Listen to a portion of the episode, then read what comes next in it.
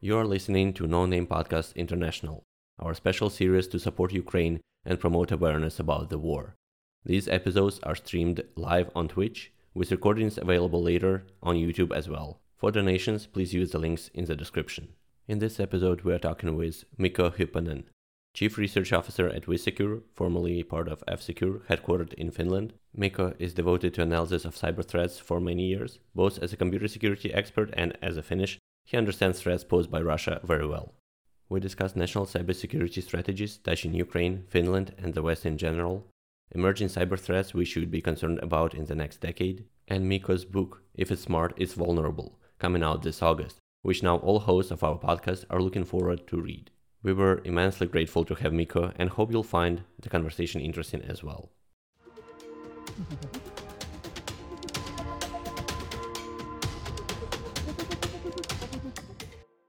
All right, so uh, welcome back to No Name Podcast International Edition. We are Ukrainian cybersecurity podcast uh, working for InfoSec community in Ukraine since uh, 2016, in this shape and form at least. Vlad over here is um, uh, doing this a little bit longer. since the full-scale invasion of Russia, we've started episodes in English to support Ukraine, bring awareness of um, to cybersecurity aspect of the war uh, internationally, and make new connections and learn from our friends all over the world. And uh, our guest uh, definitely nails all these points today. Today, we are honored to have uh, Mikko Hyppönen. Mikko is uh, a computer security expert, columnist in many uh, mainstream media. He advised governments and assisted law enforcement in the United States, Europe, and Asia on cybercrime. And he's currently working on his book, If It's Smart, It's Vulnerable. Mikko is a very active speaker. And uh, from his talk, you can see not only his understanding of cybersecurity issues, but also that he's a great ally to Ukraine, for which we are deeply thankful. Uh, you can also see that not from his talks, but from his uh, his uh, dress today. and uh, welcome, and it's sincere pleasure to have you, Mikko. Thank you very much. Thanks for having me, guys. It's a great honor for me to be a guest on your podcast. And I'm more than proud to wear my Vyshyvanka. Those of you who are not following us on live stream can't see it, but I am wearing a traditional Ukrainian uh, embroidery costume. I guess that's what you would call it. Exactly. uh, hugely appreciate that and uh, all the work you do uh, for Ukraine, uh, including right. And um, basically, we probably want to start with um, after a few talks that you gave on on what's going on. Uh, what do you think is the most important lesson learned uh, so far from the Russian offensive uh, cyber operations against Ukraine? Well, I guess the number one lesson is that we can't trust the Russians, but I guess we all knew that beforehand as well. And I'm saying that as someone who lives, well, rel- relatively close to Russia myself. Finland has 1,350 kilometer of border with Russia. We, we fought them over over the history of our country multiple times. And of course, in the Second World War, both my grandfathers were fighting, fighting the Russians. And I guess we sort of forgot just how unpredictable Russia is, and especially Russians, Russian leaders are, how unpredictable Kremlin is. And I, for one, didn't see this war starting with everything we were following with the online attacks for the last eight years and the escalation in the amount of attacks and the real world escalation during the beginning of the year, still, I never, I never thought that Putin would be insane enough to attack, but I was wrong, and and and and this is where we are. Did you guys saw it coming? Did you did you think it's going to happen? This is an um, interesting one because, well, go ahead, Vlad. It's it's not easy to it's not easy to assess from the hindsight, you know, because now it all seems so obvious, uh, especially uh, for me because I have developed a taste for uh, history books, uh, especially written by uh, Russian dissidents. And uh, yeah, it all it all it all seems pretty logical if you pay attention but i think we were carried away by our wishful thinking just just the belief in uh, that uh, something like this would not be happening in the civilized world in uh, 20 in the 21st century. It uh, it blurred our vision right? And uh, as uh, Masha Gessen wrote, yeah, future is history. If you learn history well, if you learn all your history lessons, and you are pragmatic uh, with this knowledge, uh, it, it it's all it's all pretty it's all pretty rational. Yeah, uh, we all had a plan. We, we maybe not not believed uh, the prospects of the war, but everyone had a plan, so it worked uh, pretty well. But I think if we didn't have 2014, yeah, the, the actual beginning of the war, uh, we wouldn't be ready for for this escalation in the 2022. But what about you, Ruslan and Alex? Did you expect the war to start in February? Also, I think uh, similarly, it's.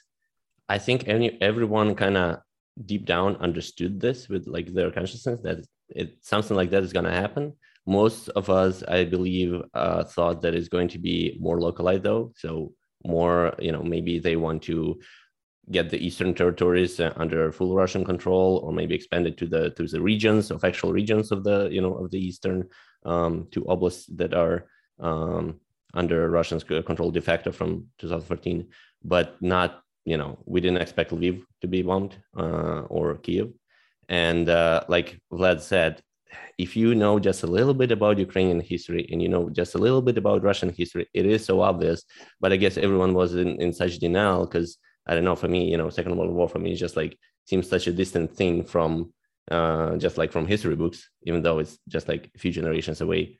Uh, so even when uh, when I got the news about like first explosions, I was like, in the first five minutes, I was uh, always probably like some diversion, uh, you know, some just like planned explosion or whatever that they planned. Uh, I didn't realize there was a war rockets hitting uh, hitting Ukraine. So yeah, uh, I would say everyone was a little bit surprised by the skill of it. Yeah, for uh, for me it's kind of the same, right? I'm all from eastern Ukraine, and that's why like from 2014, right? We were prepared for escalation, but uh, uh, probably not for such full scale and barbaric war. And one interesting thing that like I you know trying to uh, also think about is that I really missed uh, this information war uh, kind of thing because like from 2014 from all these horrible events already started right? Uh, my expectation was that there more and more of Russian uh, cultural figures right? They uh, will be on the side of Ukraine right? They will be against the war but apparently this wasn't the case and apparently this is because i just you know uh, was really distanced from russian uh, info space and it really it just became even more horrible and uh, you know actually it was preparing for this war if you looked at close attention mm-hmm. yeah and I, I don't want to exaggerate the importance of cyber in this conflict because it's pretty obvious that the the the majority of the action is somewhere else than in cyber right now. Even though we, we are seeing more cyber activity than, than basically ever before, the real tragedies are happening somewhere else than in, in cyber. And, and to answer your original question, like, like what have we learned so far about the Russian offensive on cyber side during the first four months?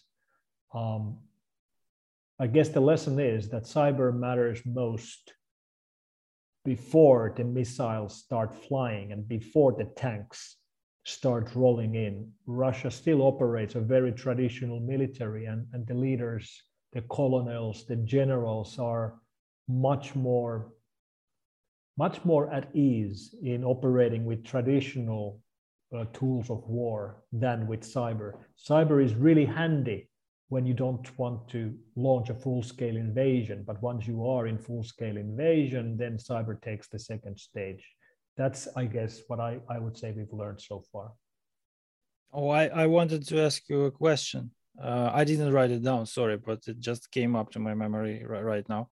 Because uh, I, I was very impressed by i don't know whether you saw it i i cannot remember the name of this intelligence colonel from finland who uh, breaks down the russian strategic history on youtube i think it's a very popular video i don't know whether you mm-hmm. saw it so he works out uh, things that should be pretty obvious to me but i just didn't elaborate on that because i come from russia mm-hmm. and uh, I uh, had to learn Ukrainian as my third language, right? So I have to I have to know all this stuff because I was raised there, but I didn't pay attention to it for the last eight years because I basically broke all my ties with uh, Russia and I just isolated me from this information space.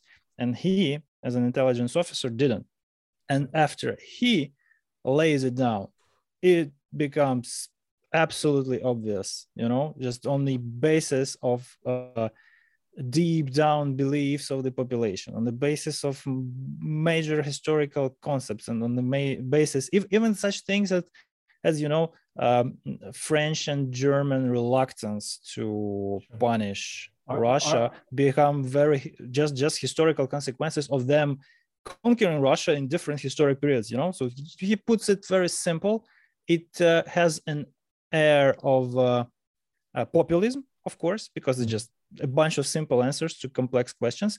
But it, it really resonates with, uh, with with everything going on. So yeah, it seems like he has some theoretical basis under it. Sure. So so are you referring to a YouTube video where he speaks Finnish and it has English subtitles? Uh, yes. Yeah. Yes. Yeah. Yeah. That's the video from Martti J. Kari, a retired colonel in the Finnish intelli- military intelligence. I know Martti. So what what I wanted to ask you yeah. because it's it's all too compelling, you know. Uh, what's your perception of him? Does he has credibility? What's what's his like uh, background uh, for you as a Finnish citizen and insider who knows a thing or two about this stuff? Yeah. Should we should we listen to him? Martti is as credible as you can get. He's spent his whole life studying Russian cool. mindset and Russian military strategy and Russian military operations. Awesome. He spent his military career in in intelligence. Um, he has retired now, but uh, yep, we should listen to him, and uh, I'm sure we'll be able to post a link to Martti's video. Of course. Thank you, thank you, because I wanted to write with you. It, it's it's all too credible, and when it's too credible, it sounds like you know too good to be too true. much. Yeah, too, too Funnily enough, um, I'm a host of a podcast myself. Unfortunately, it's a Finnish language podcast, which is called Herrasmies Hakkerit, which means the gentleman hackers. We had Martti as a guest 2 mm-hmm. years ago, and we were discussing all these things before the war broke out mm-hmm. again in Ukraine. Um, unfortunately, there's no translation of that podcast, but uh, I, I, have known Martti for a decade. He, he is someone we should be listening to. Good. Awesome. Thank I you. think technology should probably get pretty good soon uh, to the point where we would be able to listen to it as well. You don't um, know much about Finnish language, also... do you? I know that it's uh, one of the most uh, complex and difficult to learn things in the world well, if you are not Finnish. We have plenty of foreigners working for us. The headquarters for the company are here in Helsinki, and, and yeah, they they they keep complaining about the language. In fact, we have a handful of foreign employees who have instead of studying Finnish, they've studied Swedish. You can become a citizen by speaking either one of our official languages, Finnish mm. and Swedish. Swedish is closely related to English, at much more closer than than Finnish, and, and, and to German. They, so yeah, it's yeah, to it's German, much yeah. easier. Yep, yep. So it's apparently it's a hard language to learn. It's around uh, around uh, Hungarian, I guess, and Japanese. Yeah, so you have very few foreigners speaking speaking native and again, in Finland. You walk the streets of Helsinki and you'll see small children speaking Finnish. So how hard can it be? Oh, yeah, I guess absolutely. So yeah back back to uh, russian uh, cyber offensive. I think also uh, it comes from from some of your talks that you know the reason that uh, it becomes less less important during like the actual kinetic uh, operation is that one of the um, main properties that you highlighted for cyber cyber weapons right is deniability deniability and it's not as important anymore when you have open full scale invasion right? So mm-hmm. i guess it becomes less lucrative to use Correct. Yeah, that's that's the most important feature of cyber weapons. Sure, they are effective. Sure, they are cheaper than kinetic weapons, but deniability is really what makes them different. And there's no need for deniability anymore in the conflict mm-hmm. that you are in the middle of. And uh, what do you think? Sorry, please go. Go ahead. I just wanted to clarify. What do you think about this hypothesis that uh, um, uh, it's it's it's it's silly to say that uh, you know we can degrade the operations of a company for I don't know for for two days and they can be back to business in five days because they have backups anyway. So cyber doesn't mean much, right? Because um, this is uh, out of out of the strategic thinking of uh, the overall warfare operations, right? Because if you think strategy, you think that you do not deny the operations of a company for two days. You deny those operations during some other activities that are aligned temporarily with the cyber attack, right? Otherwise, it doesn't mean a lot. But if if uh, synchronized with um, uh, warfare in other domains, it may mean something. As we said with the uh, Viasat attack, for for instance, right? It was it was in time, so that's why it was effective. If it was one week before or a week after, it didn't make much sense, right? Mm-hmm. So, what do you think uh, of uh, the overall perception of uh, Russian cyber in this uh, war escalation as uh, lacking uh, strategic alignment? Yeah. And what do you think about the possible explanation that maybe the strategy was was wrong, was incomplete in the beginning? So that may be that may be the case you know? Because you cannot strategically align cyber with what's going on on the ground if you do mm-hmm. not have strategy. That's right. Or if your strategy is false you know based on the false intelligence as we apparently observe. Yeah and and that's that's what seems to be going on. They they sort of got rushed into this war without synchronizing and really planning the way you would expect them to do which sort of then explains why me and many others didn't believe that the war would start because it just didn't seem to be the case that they would have the right ingredients to fight a successful war. And turns out they didn't. They, mm-hmm. they, they, as far as we can tell they were missing communications and they were missing strategy and they didn't they were not able to synchronize the operations happening in cyber and in the real world.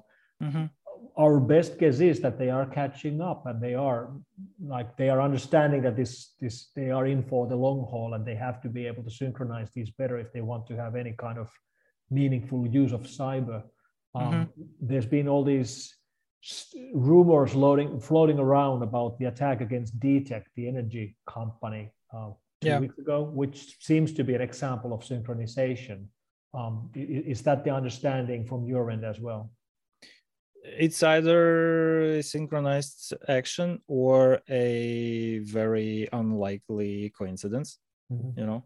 So there was a cyber attack degrading their services exactly or almost exactly at the same time as they were hit with missiles. And this is energy creation and distribute that's the largest energy distribution company in ukraine or second largest Oh, definitely one of, but uh, maybe even the largest. Yeah. Okay. Yeah, and and that's that's worrying if they are able to like start to get the strategy in place and really combine cyber and kinetic at the same time. Um, well, that's that's not the kind of development we'd like to see, but that seems to be an example of that. Let's let's hope it was more of a coincidence than actual planning but also yeah, uh, guys i'm sorry to take it over but just uh, the clarification after clarification pops up in my mind. Yeah, i absolutely. promise to shut up for i don't know at least 15 minutes after this. But uh, no, I mean, one thing if you know how much of heroism i have to put in knowing me. So um, do you think that from one side it may be just just a show off because uh, nothing major happened anyway after that uh, from other side, it can be uh, just exercises in order to better synchronize what's going on in different domains and enable enable some kinetic action with uh, some cybers. Uh, but uh, overall, as we all are witnessing right now, overall, it might be good that they are showing this capability now because we will be better prepared for the future use of it. You know because everyone is saying that uh, you included actually in this this great talk that you gave recently that uh, Ukraine was resilient and prepared for the sole reason it, has been attacked for quite a long time, right? Yep. And from the theory side of it, um, applying cyber is the best way to to um, make target more protected and uh, more capable to defend itself in the future. So overall, the takeout of all this, what do you think is going to be? It's going to be positive or it's going to be menacing and negative? Well, it might be that we've only seen the very beginning of this conflict, and I'm I'm worried that it will be a long war, mm-hmm. and that's that might be problematic from our point of view and from Ukraine's point of view, because if Russia doesn't just, if they assume that they've already lost everything they can, they can lose, they've already been sanctioned as much as they can be sanctioned, um, and, and they assume they have more bullets than what the West would be willing to, to send to Ukraine. That might be the game they're playing here. Um, but mm-hmm. of course, we don't know. And our best hope is that it's it's just continues to be confusion, bad planning, and bad strategy from, from Russians. But the thing about Ukrainian defense, I mean, the whole world has been impressed the way Ukraine is fighting. Um, of course, Putin expected Ukraine to fall in three days, which you didn't. Um, you, we've been impressed with your capability to defend your country both in the real world and in the online world. And, and when, when I was giving my talk at the Sphere events, where I mentioned how Ukraine is the best country in Europe to defend against Russian governmental attacks, I was referring to the rule. I forgot who, who came up with the rule, but the idea is that once you do something for 10,000 hours, then you are a world class expert in that something. So if you play the violin or if you play, play the piano, for 10,000 hours, then you are a world-class player. And Ukraine has done its 10,000 hours in cyber defense against Ukraine, against Russian governmental attacks, which is different from every other country on the planet. Like no other country has been fighting concrete, real Russian cyber attacks for eight years. Whenever I go back to military refreshers, whenever I go back to my position in the Finnish reserve, we play war games, tabletop exercises, theoretical scenarios of what might happen, what Russia might do, and then we come up with solutions on, on what we would do. That that's make believe. What Ukraine has been doing for eight years is not make believe; it's very real, and that's the difference. Now, Ukraine, of course, has big challenges as well. There's tons of legacy systems, and, and investments in IT are not at the same level as most of Europe. Um, so defending a country, big country with tens of millions of people and tons of in infrastructure is hard, but the expertise you've gathered over the years really is the difference here, and that's that way what what what really makes Ukraine unique. Legacy may actually be one of our strong strong sides because we still have a lot of systems where technically you can pull the plug and just keep operating with knobs uh, or whatever, right? The analog systems. Um, so we did come a long way for these eight years because, as, as you mentioned, in Prikarpaty Oblenergo, the the mistake was pretty pretty childish, uh, right? Mm-hmm. In the sense that they just lacked uh, network segregation. Um, but uh, definitely, you know, over time they they, they learn, and how, hopefully it'll however, keep this. However, way. exactly what you said, Prikarpaty Oblenergo was a great example of a failure and a success. Sure, the network segmentation wasn't the kind of segmentation you would wish you would have. However, the recovery was able because of the manual and legacy systems that you know you didn't need computers to get power back on. So it was an example of both.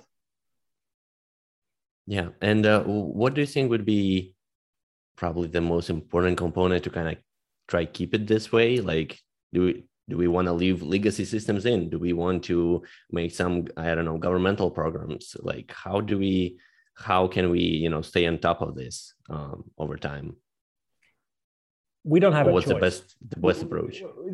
There, there are no alternatives. Um, we are going more and more digital more and more developed more and more technical societies. All of the societies are going that direction. There are no options. We we don't want to stay behind uh, we don't want to be backwards. We don't want to go back to stone ages or, or, or well, the dependency on connectivity, the dependency on digital systems, the dependency on internet is exactly the same kind of dependency we've built for the last 150 years regarding electricity.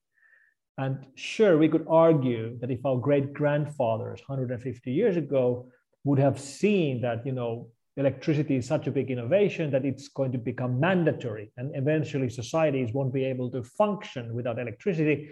If they would have chosen not to embrace electricity and not to start building electricity grids now we wouldn't be reliant on electricity. But clearly that would have been the wrong choice because electricity has brought us so much good so many benefits and exactly the same thing applies to connectivity. We are now the generation which is bringing connectivity, and it will be mandatory for all future generations.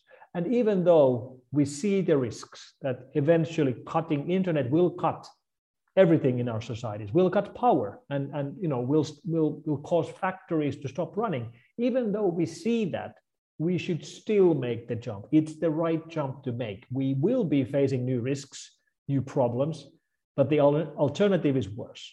So it's it's a scary jump, but we can't stay in old systems. We can't stay in legacy. The right decision is to move forward.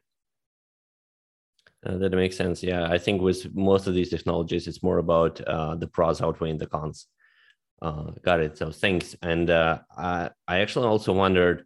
So since Russian attacks uh, on other countries and allies, partners of Ukraine, which is pretty much like the entire West, are notably increasing, um, even like in the last weeks.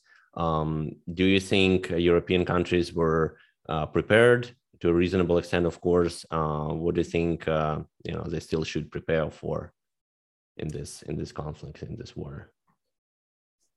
U.S. intelligence and UK intelligence saw the developments that we saw in February early on, and they were trying to tell the world. And since we ignored them back then, maybe we should now listen to them. And when you listen to the intelligence briefings coming from the White House, coming from CISA, the Critical Infrastructure Protection Agency of USA, and they are telling that they believe that Russia and Russian aligned attackers, including non-governmental attackers, will be targeting the West, will be targeting Europe, will be targeting the United States. Maybe now we should listen and looking at how prepared countries like Italy or Lithuania or now Norway have been as they've been targeted by attacks from Russia, um, clearly we could have been even better prepared.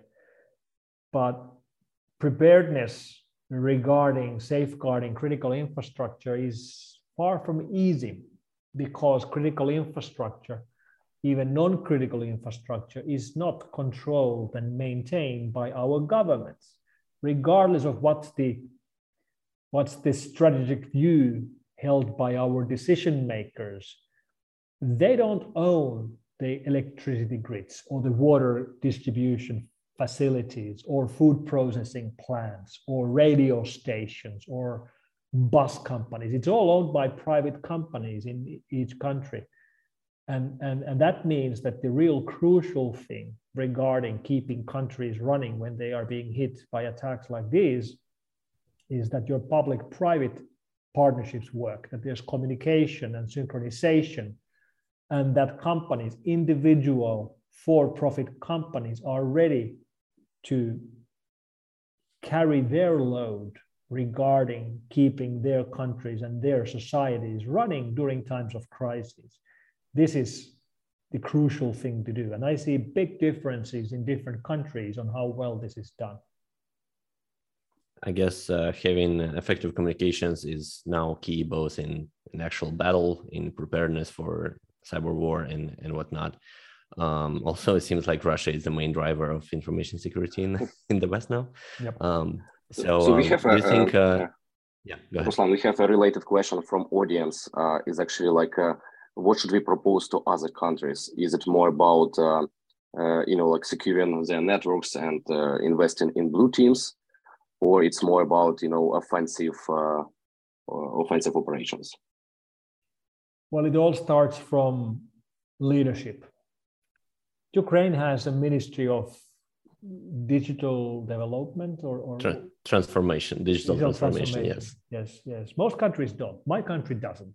Uh, in fact, in Finland, internet and, and telecommunications is technically part of the Ministry for Transportation. you see we are transporting data packets on the internet. That's the logic, I guess, why it's in there, which really is a bit surprising. Oh, um, we had the same. We had the same about uh, 10 to 15 years ago. It was yep. just a department in the Ministry of Transport right, and Infrastructure. Right. Well, that's the way we still have it today, which is a bit weird. In fact, in Finland, Finland is a small country, five and a half million people, but it's very technical, very nerdy, lots of coders. I mean, home of Linux, home of Nokia, all that. Yet our decision makers, our ministers, our members of the parliament, very few of them are engineers or coders or technical people at all. We do have pretty awake leadership. Uh, as you might know, our prime minister is a relatively young lady, um, and, and half of our cabinet are relatively young ladies, which is exactly the kind of cabinet you want to have during times uh, year-long pandemics and other crises that we've been going through. You don't want to, want to have old and tired guys running the country when you are in the middle of real crisis. You want to have people who can really lo- work long hours.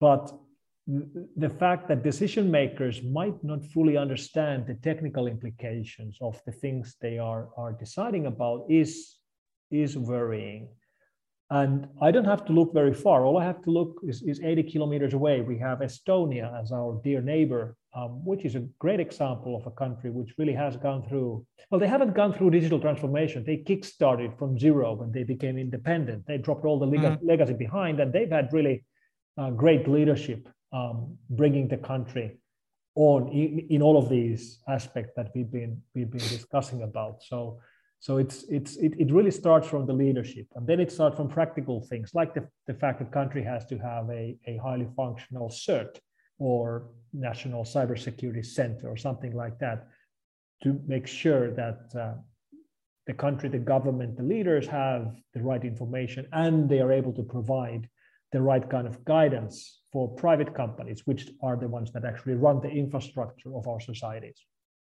But again, getting to the previous point. Uh, uh, it's, it's not exactly 15 minutes, sorry guys. But uh, getting to the previous point, do you think that uh, this is a kind of uh, Darwinian directional selection? You know, they didn't no. do it on their own. They did it in response to the Bronze Soldier and all, oh. all that mess that uh, Russians uh, made of their internet back then. Um, it wasn't that simple. Sure, the the, the uh, Web War One, which is what some people call the Bronze mm-hmm. Soldier mm-hmm. denial of service attack 11 years ago in, in Estonia, uh, sure, it was a big deal. However, for example, the NATO CCD COE, the Center of Excellence um, that they operate in Tallinn, that was already in underway by that time. So it's it's quite common understanding that everything was kickstarted from the big denial of services mm-hmm. and service attacks. That wasn't exactly the case. I'm sure it helped. I'm sure they got more mm-hmm. resources mm-hmm. and budget after that, but but they were already so on the way. And and and more, more of a catalyzation, not causation. Yeah, yeah that's that's what I think it was. And and but nevertheless, right now they are in great shape. And and if we're a small country, they are a much smaller country and they have a sizable IT industry right now. They have like 10 unicorn companies or 12 unicorn companies, and the capability for them, their citizens to do anything online is probably among the best in the world. Fully digital identities, setting up companies in five minutes online. It, it's, it's pretty remarkable. And of course, it's easy for them to do things like that when it's a small country and they have no legacy and their leaders are fairly technical but uh, that's the kind of future I hope to see more in, in, in all countries. Uh, yeah, exactly. So, do, do you think there is more, or like, is there enough collaboration right now between the countries, or should we should we have more? And uh, it also becomes tricky with like policies, different policies in different countries. Um, but basically, it seems like the close collaboration here is key right so if every if every country shares information of what happened to them how you know exactly what are the indicators of compromise what happened and so on everyone uh, should benefit from it though sometimes i would say that countries might be a little bit hesitant you know to share the holes in their in their security of critical infrastructure? Yes. And you would be right. Um, especially when it comes to intelligence gathering. Intelligence agencies historically have been collecting all this critical information and they've been very good at sitting on the information or using quite typically using it as a means of barter. Like we, we know this. We're, we're, we can tell you what we know if you tell us what you know about this that's how intelligence agencies uh, historically used to work and that's not really useful in cyber because in cyber time is of essence. We need those IOCs now. They're useless in six hours. We need them right now, and we, we can't negotiate. We must be able to get the information from any country, any friendly country that has been hit by something particular. So we would be able to protect our country before it hits us, or we will be able to detect when it hits us. So, sure, demanding better information exchange, better co- communication. That's that's pretty obvious, um, and, and and that's what we should be expecting, especially inside Europe and inside EU. Definitely, uh, obviously, Finland is an EU country, so information exchange and harmonization of laws is is pretty far uh, done already in EU. But we must not forget that we don't have global laws, uh, and, and and we never will. We have certain international laws and certain rules, uh, certain rules for for um, uh, you know waging war and all that. But laws will never be completely synchronized, and that's one of the challenges we have um, because internet has no borders and there are no countries on the internet, at least not in this sense.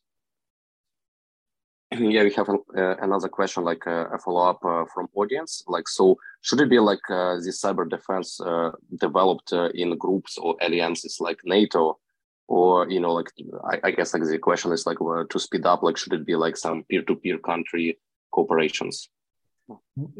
nato is a great example because nato doesn't have joint defense in this sense it's individual countries which have their own armies their own defense capabilities uh, and then they belong an alliance, a military alliance, where they will promise to work together and defend each other.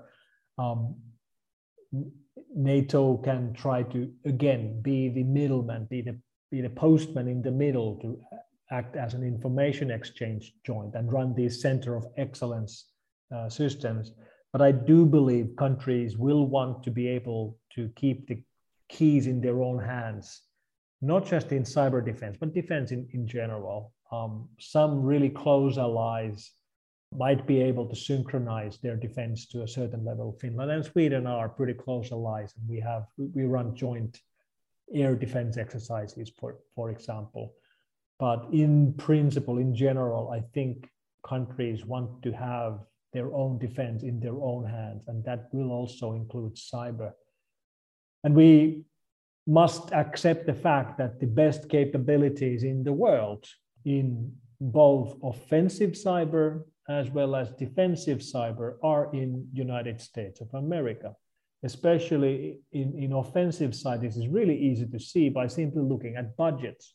Whenever we speak about cyber attacks and cyber attack capability, we typically speak about Russia and maybe China. And then the discussion veers into Iran and North Korea. And everybody seems to be forgetting USA. USA has been putting more money longer than any other country in building offensive capability. They have the best offensive capability in the world. We just rarely see it. And we don't see it because that's how good it is. They don't get caught. Russians get caught all the time. Chinese get caught all the time. They don't care. They, they know nothing's going to happen even if they get caught. For USA and their allies like UK, getting caught for doing offensive cyber is embarrassing. They go to great lengths to make sure they will never get caught. And the, as the end result, we have very few cases where they've really been caught. They have been caught. We have those cases, but most of them go I'm expecting that most of their attacks go completely undetected and we will never even know they happened. And uh, just maybe to be completely clear on this topic, uh, how do you think, why do you think NATO, obviously, as your country is much closer to the ascension, uh, why do you think NATO declares joint forces, right, and joint deployments in all domains except for cyber? And calls for member nations to assist by applying sovereign capabilities in cyber. uh, in, in, joint missions, but but not uh, uh, putting up together something offensive the same way they did um, the CCD COE for defensive side of it. Yeah, well, CCD COE in Estonia, I wouldn't even call it as a defensive center of excellence. It's more like research uh, and, and, and academic center and defining uh, and building. officially, I guess it's even separated. Yeah, yes, it's it's not like NATO structure. It's it's, uh, yeah, it's associated it, with NATO, but it's, legally it's, it's, They do great work. It's it's a great center, but it's not a unit which would defend all of NATO against mm-hmm. cyber attacks. That that's not what they're trying to do.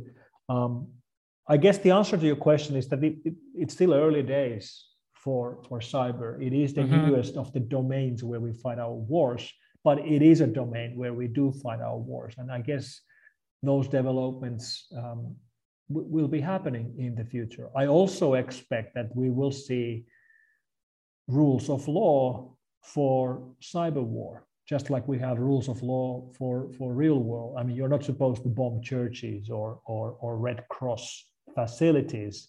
Um, you're not supposed to use chemical weapons, things like that. Those kinds of rules we will have for cyber war as well. Um, and some of the things I think we will internationally agree upon all together will be things like that if you deploy cyber weapons, they must not continue working and spreading and being destructive forever. They must have a kill date. They must stop operation after. No Stuxnet in the future. Stuxnet had a kill date. I don't know if you know this, but Stuxnet did it. We, we, we found Stuxnet in 2010. He had a kill date, I believe, in June 2012. It doesn't oh. work anymore. If, if, if, I give you a USB thumb drive with Stuxnet, it won't do anything at all anymore, which is a great example. I, I believe US intelligence and, and NSA, which I believe was behind Stuxnet, I think they were thinking about these already back then in 2010 or 2009 when they were developing it. So it, it, it's, it's, it did have a kill date. Another thing which I think would make sense in cyber weapons would be things like that you would be able to identify who did it. Mm-hmm. Maybe, maybe not during the conflict, but at least after the conflict, using, I don't know, public key cryptography and, and, and, and signatures inside the malware that you could prove that this was our weapon uh, and, mm-hmm. and, something like that. Um, I think countries in general would agree that this would be a good idea. Uh, and th- those are the kind of things which we will see when this field matures. It's still a very new field. Uh, the, the, best example I have about how new field it is is that when I started analyzing malware in the early 1990s, if somebody would have told me that cyber war would no longer, I mean, or computer security attacks would no longer be spreading on floppy disks, that they would be spreading online, that it wouldn't all be written by teenage boys for fun, but they would actually be used by organized crime gangs and they would be used by nation states to fight wars that would have been science fiction. And that's only 30 years ago. So mm. it's still very early days. Yeah, I think we fought conventional wars for thousands of years, and this one is like maybe for a decade. Mm. One more thing, maybe to discuss uh, just for a couple of minutes. So uh, this brings in very interesting topic, guys. I'm I, I I assure you. So the main reason, I guess, why the US put so much money into cyber budgets is is these constraints, right? So in order to make it uh, happen in the best operationally effective way, and in the, and in the same time not uh, show off, not leave traces for attribution, you have to you have to put a lot of money in it, right? So what you're saying about international cyber warfare laws and all this kind of stuff that by analogy will some sometime in the future transition from what we have now for conventional warfare, uh, it will of course improve uh, the state of affairs in the West. But we all know that Russians, uh, Koreans, I mean North Koreans and uh, Iranians and all the others who will d- deploy the capability until the time, they will just ignore it so it will be still cheap for them because they don't care. And it will be much more expensive for everyone else who want to care and who want to do it responsibly and uh, responsibly and not to create uh, collateral damage, all this kind of stuff. You know, so does this asymmetry serve us well, really? No, but we don't have an option. Um, the fact that we know some players won't play with the same rules doesn't mean that we should act unethically. Fair countries, enough. Countries are banning um, like landmines, even though they're very effective in ground war. They're just very Mhm. inhuman. Um, and, and they decide to ban them because it's the right thing to do, even though some countries decide to continue using them. Um, it's a hard choice to make, but there really are very few easy choices in, in, in these things. I wanted think this the- to sound the- out loud, really, because yeah, it's uh, it's the very thing that distinguishes uh, civilized nations from from the rest of the world. Exactly. The the paradox to me seems that you know for a civilized nation that is going to find uh, those those kind of conventions and rules that everyone agrees on, it's highly unlikely for them to lead to a you know a kind of conventional war between the two, and Exactly, uh, the one because that's likely to actually have the war. Yeah, functional i- democracy if- that if- puts if- all this stuff in order. Yeah. Exactly. If they're developed enough to agree on that, they'll probably find another resolution than than fighting a war between between the two. Um, so I guess was it with um, in the same uh, topic is uh, f- hack back or like cyber deterrence? Uh, do you think it it makes sense? Uh, should we develop in this direction, or is it too dangerous? Should we kind of just as still as a Western safe, I don't know, peaceful world, uh, should we just uh, refrain from those kind of scenarios? um, fighting back works or, or hacking back works. I see no reason to, to shy away from that. Of course, rules are different during times of peace. If, if your company gets hacked, it might not be legal for your company or your employees or your consultants to hack back the hackers. They might actually break the law. What we're seeing right now in Ukraine, when Russia hacks Ukrainian targets, of course, it's a fair game to hack Russians back. It is a war. Uh, everything go, almost everything goes. In peacetime, you're not allowed to shoot and kill people. During wartime, it's it, it- it's different rules, um, and, and and and that's that's um, that's that's quite quite clear to me. The question about deterrence is is is a different question. It, it is much more complex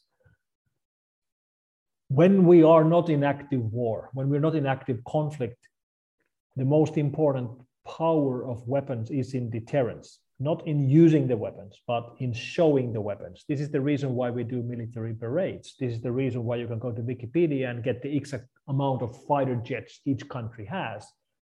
This is the reason why we haven't needed nuclear weapons in war since 1945. The last time they were used in war was in 1945. The power of nuclear warheads is in having the nuclear warheads, not in using the nuclear warheads.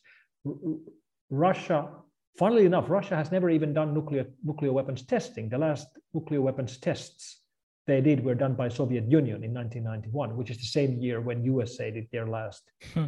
uh, nuclear weapons Didn't know. test. Yeah, 30 years. Interesting. amazing. Now, the power of weapons like these is in having them. And then the question becomes what kind of deterrence, what kind of power like that does cyber weapons have? And they have almost none because we don't Oh. know. I mean, you Uh, can't. honey, honey to my ears. Yeah, but because because we will never have a military parade to show off your nerds and geeks, and even And if the, you the effect is not strategic. It's not It is nukes. not. and and, and, and if, if you really want to show them, like if you really want to have practical deterrence out of cyber weapons, then you have to run a military war games or military uh, uh, rehearsal and show your enemies what exactly you're exploiting and how. And you can't do that because if you show exactly what you're doing, guess what? Now they can do the same thing. So they will get a copy of your weapon. This property applies to no other weapon. Cyber weapons are the only ones that you can't show because if you show now your enemy has the same weapon. So deterrence is hard. It's almost non-existent. And this is problematic because cyber weapons have an expiration date. They, they rust just like Mhm. real world weapons. They only work for a limited amount of time. They target specific vulnerabilities which might no longer be there in five years. They target specific operating system which changes and whatever you build will no longer be applicable, which means you have you're spending a lot of money to develop these attacks. They have a short lifespan, and there's no benefit for them. There's no deterrence that you got out of it. If the time span expires, your whole investment just went down the drain and you got nothing out of it. And that's unique in cyber weapons. That's that's actually interesting all, because we, we all remember NotPetya, right? We all remember Stuxnet. We all remember original Wiper, like with W, right? So um, and the, I do not remember the study, but uh, I, I, I think I, there, there is a fact in my head that uh, zero days are uh, have relatively short lifespan. So even if they are employed as cyber weapon, right, it's about seven years. So uh, if you have it, once you use it, you basically blow it. It's either transition to the other side during incident response, right, or it's patched and you cannot apply it anymore right? So this this uh, kind of deterrence just do another NotPetya or another Stuxnet every seven years, and uh, everyone will know that you have cybers. It doesn't work either, right?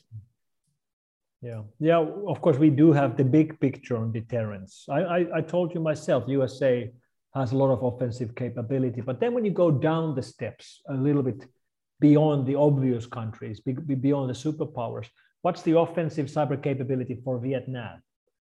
I have no clue. There's no easy way to find out. What's I can tell offensive... you. okay, I'm all ears. What's the offensive cyber capability of Vietnam? Uh, I, am just kidding, of course, but they were uh, trying to harvest some uh, some contacts, some peers of mine in Ukraine for some custom exploit development uh, way before the uh, actual like first attacks they they conducted. So they definitely have something. It's mm-hmm. not like pretty cool. Yeah it's it's not compared to i don't know israel or right. or great britain and, and that's my point exactly like we, we know countries have something but we have no nothing concrete. It's not it's not like you could go on wikipedia and read it from there which is what mm-hmm. you can do with fighter jets and aircraft carriers. Those you mm-hmm. will find from wikipedia yeah, well, we all do secretly hope that all Russian nukes are, you know, old rusty, plundered, and unoperational. But that's not a good plan, though. I gotta, put money on. Gotta prepare. yeah. so with, uh, uh, like we discussed, basically, there are certainly some differences in in cyber uh, domain, uh, as you would say, right? And it's very closely related to informational war in general uh, whether through online or any means really. Um, what's your um, do you estimate the threats like uh, deepfakes, you know, adversarial uh, machine learning, like any kind of you know uh, fake uh, media or fake uh, fake news, if you will, uh, anything that kind of can uh, lead to misleading or misinformation in in general public, especially at large scale. Uh, would that be a, a, realistic threat, or rather not realistic, but important threat? And uh, you know what what we sh- what should we do with it?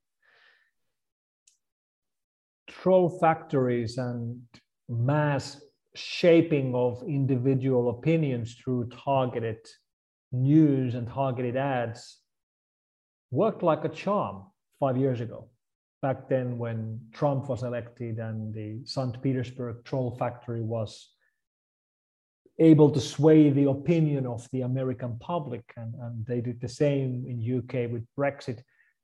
That's a great example of a kind of attack which, which works for a while, but then people, regardless of how little we can trust the general knowledge of the average citizen, eventually people will learn and they will become wary and they will start thinking that, you know, that those persons who keep replying with those opinions into every thread might not be normal people. They might be bots. They might be paid actors. They might be trolls.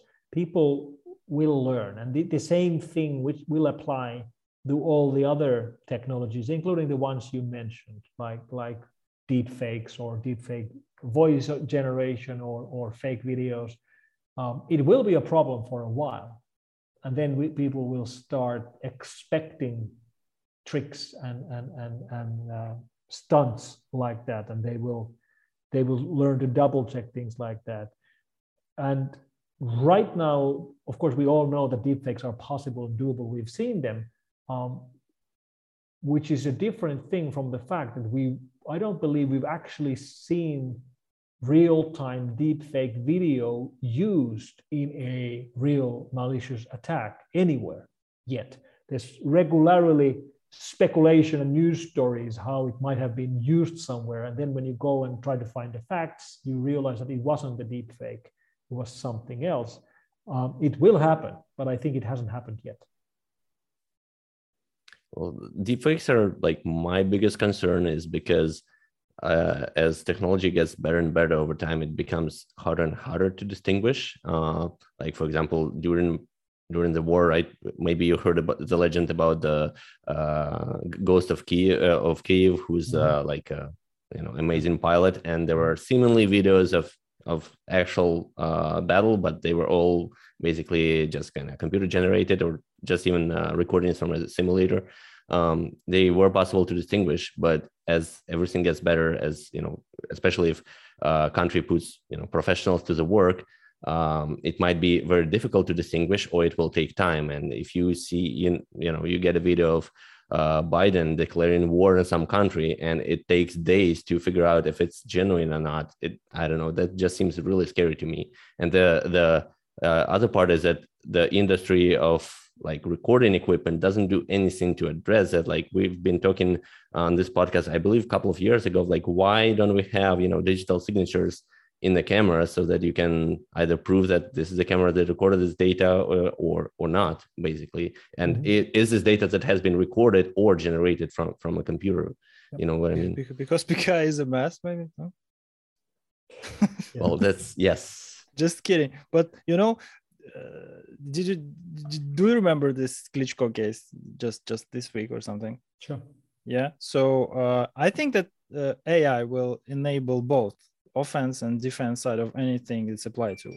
Mm-hmm. Uh, I, I am not sure it's gonna it's gonna happen synchronously and symmetrically, but uh, eventually it will. I think it scales both sides of it. I agree. I agree. And and we've been using machine learning in in cyber defense for endpoint security and server security and network security for 17 years which is a really long time to be working in this field. And all those years we've been waiting for attackers to start deploying large scale machine learning framework for their malware campaigns or self modifying malware code or things like that. And we're still waiting. So it, it, might i mean why would the attackers start investing their time and money into new attacks when they don't have to if they make great money with the current attacks the criminals are not going to do it governments use other means of getting their, their access to the information they need.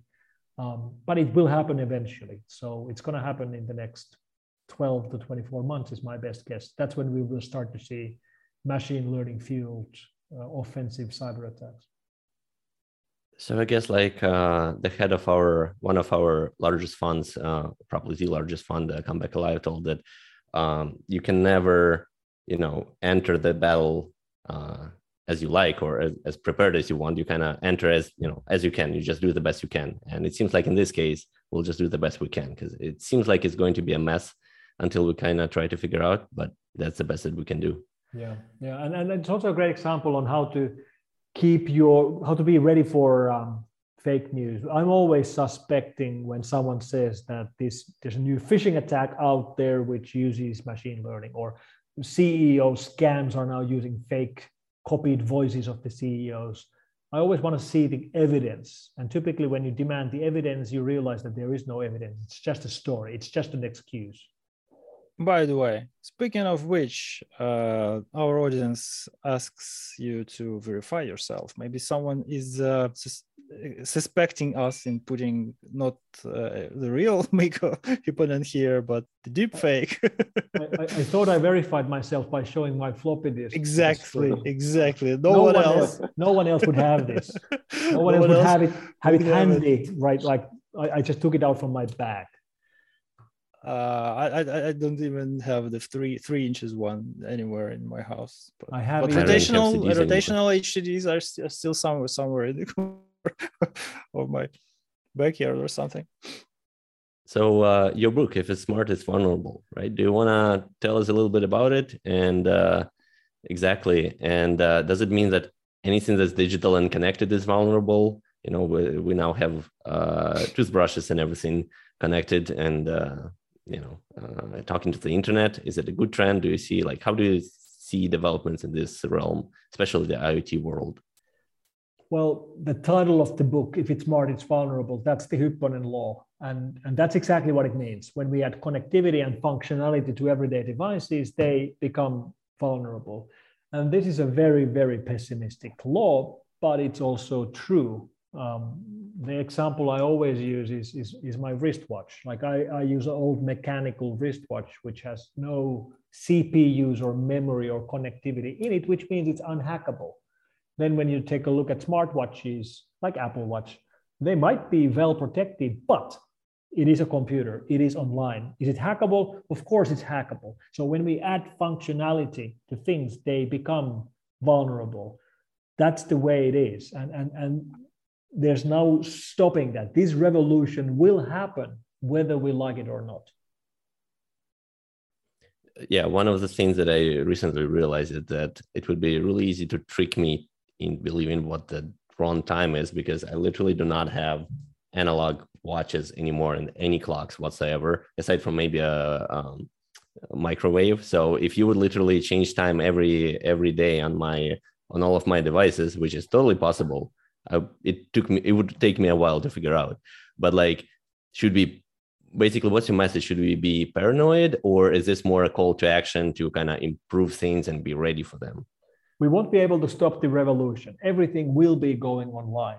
Every, every device that we plug into the electricity grid, we will also be plugging into the connectivity grid. And this happens for various different reasons. I go to the reasons deeper in my book, but it's just trust me, it's going to happen, which means we have to be able to secure these devices. And this is not going to happen naturally. When you go to the shop, shopping for a washing machine, the number one question you're asking is price. Like, how much is it? The number two question is, how much clothes can it wash in one go? The third question is color. You never even think about asking questions like, how well is it protected? Does it have a firewall? Does it have a filter for malicious IP packets? Does it have endpoint protection? Yet, all washing machines, almost all washing machines today are online. They are computers. And this if, if it doesn't happen naturally, then we have to somehow make it happen. One way societies fix um, problems like this is with regulation. Let's regulate security. Let's make sure IoT devices are safe by regulating them.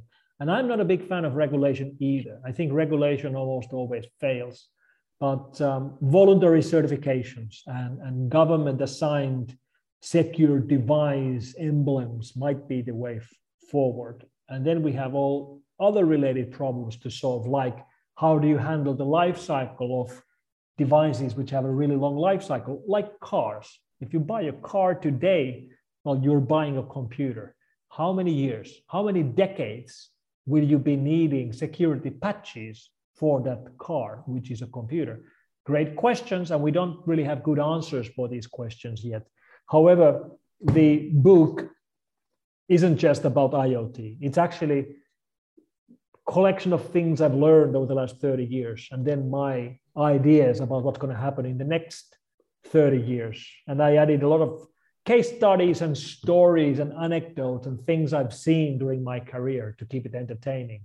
And uh, it's coming now in August, so I'm really uh, excited to see how how people will find it. Definitely looking forward to that. Vlad, you wanted to, to add something? No, no, I just yeah, I can't wait. I can read. Uh, all right, right. Uh, yeah, I was just wanna I want to say that we're almost at time here, and I guess the last one I wanted to squeeze in is that as you as we've just seen, uh, you showed off your floppy disk, so um, you seem to to like vintage tech and you know history of technology in general, um, as uh, many of us do. Uh, so, do you think cyber and cyber war, information security in general, will it become vintage or marginal one day, uh, you know, like bank robberies or piracy uh, right now. Piracy, I mean more of like sea piracy than than cyber. Well, cybercrime won't be going away. Um, we will have cybercrime as long as we have bad people, and we will always have bad people. However, um, cyber attacks will become of historic importance and they will become vintage. And they have to be archived and preserved just like any other part of our culture. I've done my small part in trying to save this part of the culture. I've been volunteering at the internet archive for i think seven years now building a collection of old malware old viruses especially the ones which showed something visible to users during the early days of the PC virus problem. Uh, this is called the, the uh, uh, Malware Museum at the Internet Archive. We actually use um, virtual machines inside browsers to execute old vintage malware code, which you can safely run on your own computer to see what old viruses were doing when you got infected by them in 1991 or 1993. You'll find that site by Googling for Malware Museum. Awesome. Um, so since we're at time, I guess the last uh, the last question we typically ask is, um, what would be your uh, advice on personal safety online for uh, you know for our our people in these times? And uh, over the last couple of episodes, we covered you know security of of your phone, how how to use it and how not to use it, like on when you're on occupied territories. Um, we covered the dangers of using your phone to report military action, which kind of drags you into the conflict a little bit. So you may not be considered civilian anymore. Though it's not that it would matter to Russia anyway. Um, so aside from those two, is there anything in particular you would you would want you know people to be aware of? Simply a reminder that when you are discussing sensitive topics in groups in in chats in IRC on on Telegram on Signal. Make sure you know who's in the chat. Make sure you really know and, and understand who are the members of, of the people in the chat. Make sure they are really the people who you believe are the people in the chat. Um, there are moles there are uh, the enemy is listening and they are trying to infiltrate discussion groups and find out how you're trying to defend your infrastructure and your country. So simply a reminder of that. Um, it applies in the real world, but in the online world, it's all too easy to think that you are in a private chat room with five friends and actually there's someone else listening in. It's such a great advice. And I can't believe we actually missed it until our like what third episode because uh, just recently my friend who's uh, getting like he's trying to get gather funds and, and send help to, to ukraine um, he spotted like a few fake accounts that would be talking to to his friends uh, you know asking for donations. And uh, since everyone kind of knows him personally it was uh, very easy to to be convincing. Um, so yeah I, I, think that's a great point. And we got to be also mindful that even when we use signal um, what we actually be, can be sure about is that uh, we're talking to a certain phone number and we're not exactly sure who's the person behind behind it. It just protects end to end, but it doesn't tell you who's on the other end unless you have video, which we don't in Signal. I believe we don't. We do. Not yet. We do. We do. We do, of course. Yeah. But, Come on. Visual identification before any uh, mask, like more than two people, you know, and someone supposedly will be keep keeping their silence through the call. Everyone is turning the cameras on and then turning them off. Right. And, and before we, we wrap up, I want to send special thanks. Um, as mentioned in the beginning of the podcast, I'm wearing my Vyshyvanka, which is a traditional costume, which I got from uh, Sviatoslav and Roman from ISSP as they were visiting me. So thank you for, uh, for my Vyshyvanka. Yeah, it looks really cool on you. Yeah, and it's in the Finnish colors of the Finnish flag, which I really appreciate. Yeah, we will make sure the screenshots from this broadcast will make it to the social media and retweet it as many times as we can convince people to do it. that Absolutely, that was yeah. a great honor and uh, and a tremendous pleasure the honor is all mine. And I just want to re-emphasize that the rest of the world knows that Ukraine is not just fighting for Ukraine, but Ukraine is fighting for the whole world. Thank you. Thank you. Thank you so much for, you, for being an ally here and for uh, you know for bringing this to to other people as well through your your continuous talks and and work uh, really appreciate it and yes Vyshyvanka does look great great on you with that i just want to remind that uh, in the chat there are links uh, to the trusted funds that you can use to help support ukraine and also please uh, do help and support in any other means uh, you deem are you know reasonable to you it doesn't have to be huge or small. It doesn't even have to be donations. Um, sometimes even informational or you know ideological support also means a lot, which is uh, something that Mikko is doing a lot, and uh, hope everyone else does too. And thank, with that, thank you so much.